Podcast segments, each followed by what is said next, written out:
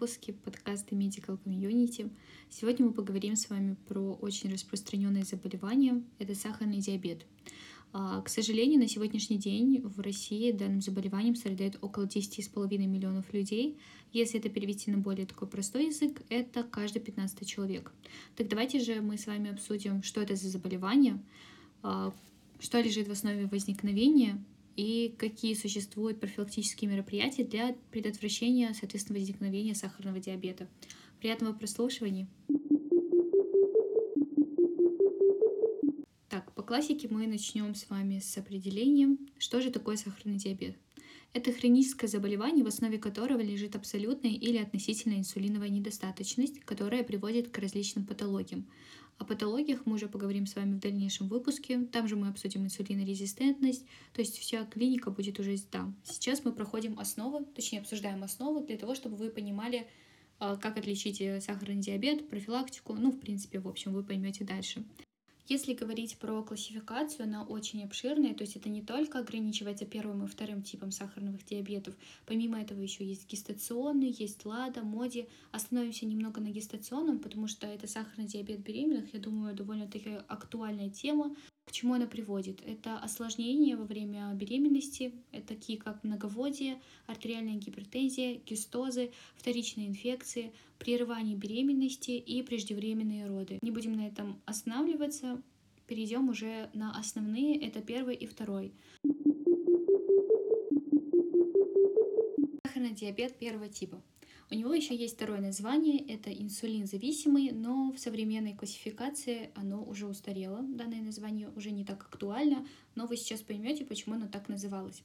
Ну, конечно, что начнем с определения. Это наследственное заболевание, в основе которого лежат мутации, но мы не будем углубляться, потому что это, если начинать, это будет долго, муторно, кашеобразно. Просто запомните, на уровне генетики произошла мутация, и сейчас вы поймете, к чему она привела.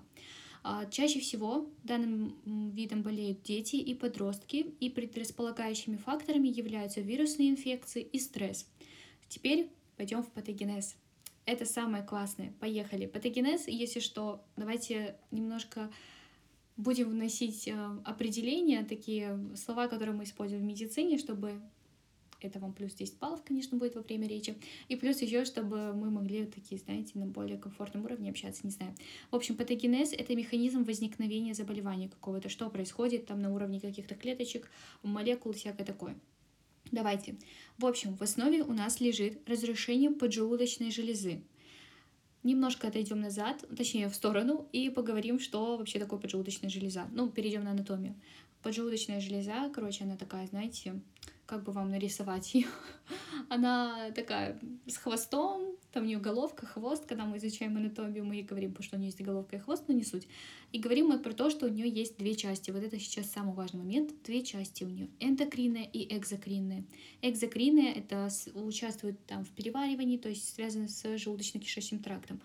А эндокринная — это уже гормональная часть, которая, эндокринная, точнее, часть, которая будет э, отвечать за выработку гормонов. В данном случае это инсулинчик. И если еще глубже пойти, может быть, даже я бы сказала, уже мы перейдем на гистологию.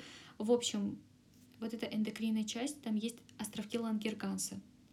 И там есть клеточки, Б-клетки, которые как раз-таки и будут а, образовывать вот этот инсулин.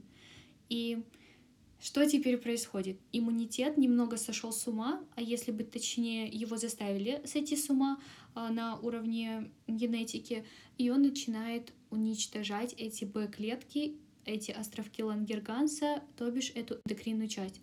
И это все приводит к тому, что у нас э, просто разрушается поджелудочная железа. Она разрушается, и, соответственно, у нас нет инсулина. Откуда у нас будет инсулин, если у нас нет этих островочков? И вот поэтому у нас и будет абсолютная инсулиновая недостаточность. То есть вообще нет никакого инсулина. Ну вот неоткуда ему браться, если островки у нас разрушены. Еще одним признаком явного сахарного диабета первого типа является снижение массы тела, и это как раз-таки происходит опять из-за инсулина, которого у нас нет. Соответственно, из-за того, что у нас нет, а это анаболический гормон, очень-очень не хочу я углубляться, но просто это можно запутаться, но просто поймите коротко. А, инсулин, он играет большую роль в обмене веществ и отвечает за синтез жирных кислот, белка, транспорт глюкозы в клетках. И это все приводит к тому, что какие-то обменные процессы у нас происходят, что-то синтезируется, соответственно, мышечная масса, там где-то жирки нарастились и так далее. Вот. А если у нас его нет, соответственно, все идет наоборот. У нас не синтезируется белок, не синтезируются жирные кислоты, а, соответственно, транспорт глюкозы глюкоза клетки не идет, она там где-то плавает в крови, соответственно, нет энергии, ну, не хватает глюкозы в клетках, в клетке должна в норме поступать глюкоза. И все это просто приводит к тому, что человек начинает терять вес. И как раз-таки мы приходим к началу, возвращаемся точнее к началу, почему же инсулин зависимый. Инсулин зависимый, потому что здесь есть только одно лечение, и это инсулинотерапия, то есть вводится инсулин. Ну, это довольно-таки, кстати, тоже знаете, такое сложное дело, потому что там нужно правильно рассчитывать дозировку и еще очень много дополнительных, скажем так, нюансов. Ну, в принципе, все. Про сахарный диабет первого типа мы закончили. Я надеюсь, что вы поняли что-то. Какая-то у вас сложилась э, картинка, то есть какой-то механизм, что как происходит. Надеюсь, я объяснила. Переходим теперь на второй тип. Здесь уже будут болеть чаще взрослые, старше 40 лет. Если заметите, то из-за предрасполагающих факторов, к которым как раз-таки относятся ожирение и гиподинамия, а гиподинамия — это низкая активность, то есть низкая подвижность человека, мало шагов там делает, ну, в общем, сидячий образ жизни, работа, вот это все, в принципе, лежит в основе этого всего. Вот, и здесь что получается?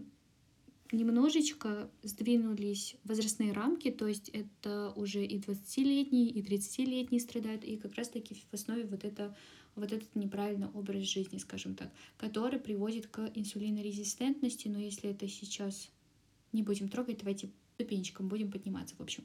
Сначала начнем инсулиновой недостаточности. Какая здесь будет? Здесь уже будет относительная, то есть инсулин он есть, но его, в принципе, не так много, его не хватает для, скажем, адекватной жизнедеятельности, грубо говоря.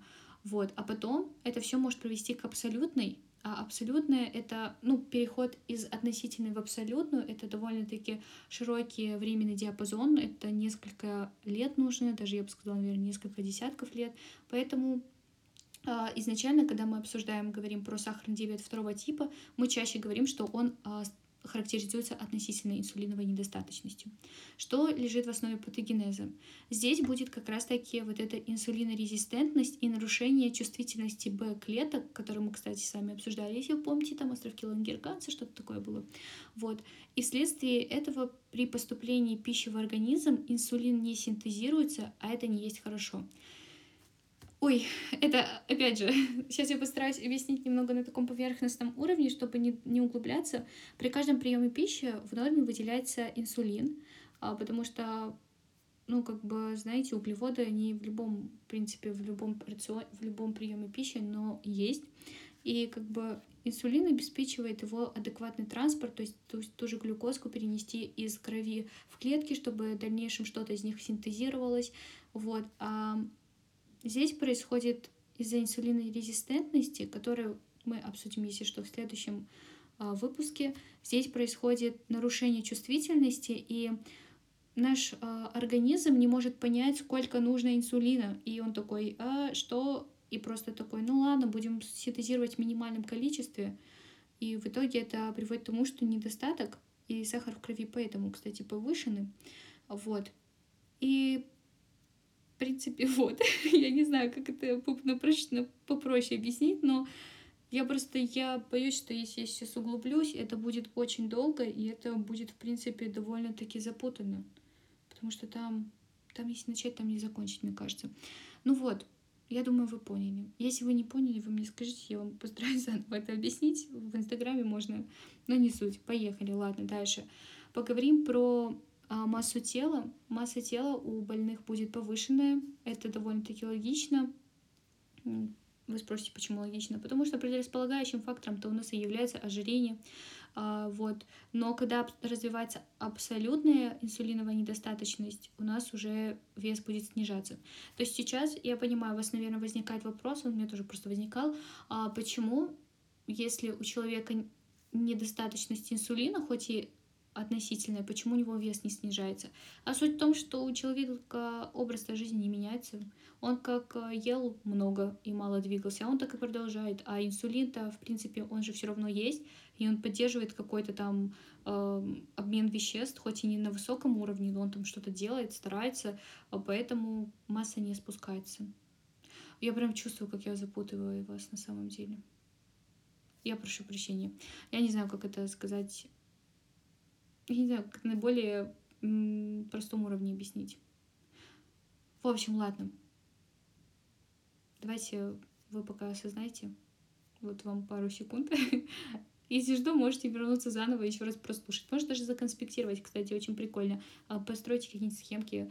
Вот, почему бы и нет. В общем, ладно, давайте на лечение перейдем. Про лечение здесь есть небольшое преимущество — если заболевание выявить на ранних стадиях, то можно благодаря немедикаментозному лечению, немедикаментозное, то есть это не используя различные препараты, а можно предотвратить возникновение сахарного диабета. Это диета, физнагрузки, похудение, то есть снижение массы тела, что как раз-таки уберет нашу инсулинорезистентность. А как можно выявить на ранних стадиях, мы обсудим с вами в следующем выпуске, потому что это будет связано с инсулинорезистентностью. Я не знаю, сколько раз я за, дан, за данный выпуск сказала в следующем выпуске, но это не пропаганда следующего выпуска, это чтобы вы понимали, что я не оставляю эту тему. Просто если сейчас мы это все соединим, это будет очень объемно, и вы просто не дослушаете. А мне нужно, чтобы вы просветились, чтобы вы поняли, чтобы стали мегамозгами. Э, возвращаемся к лечению.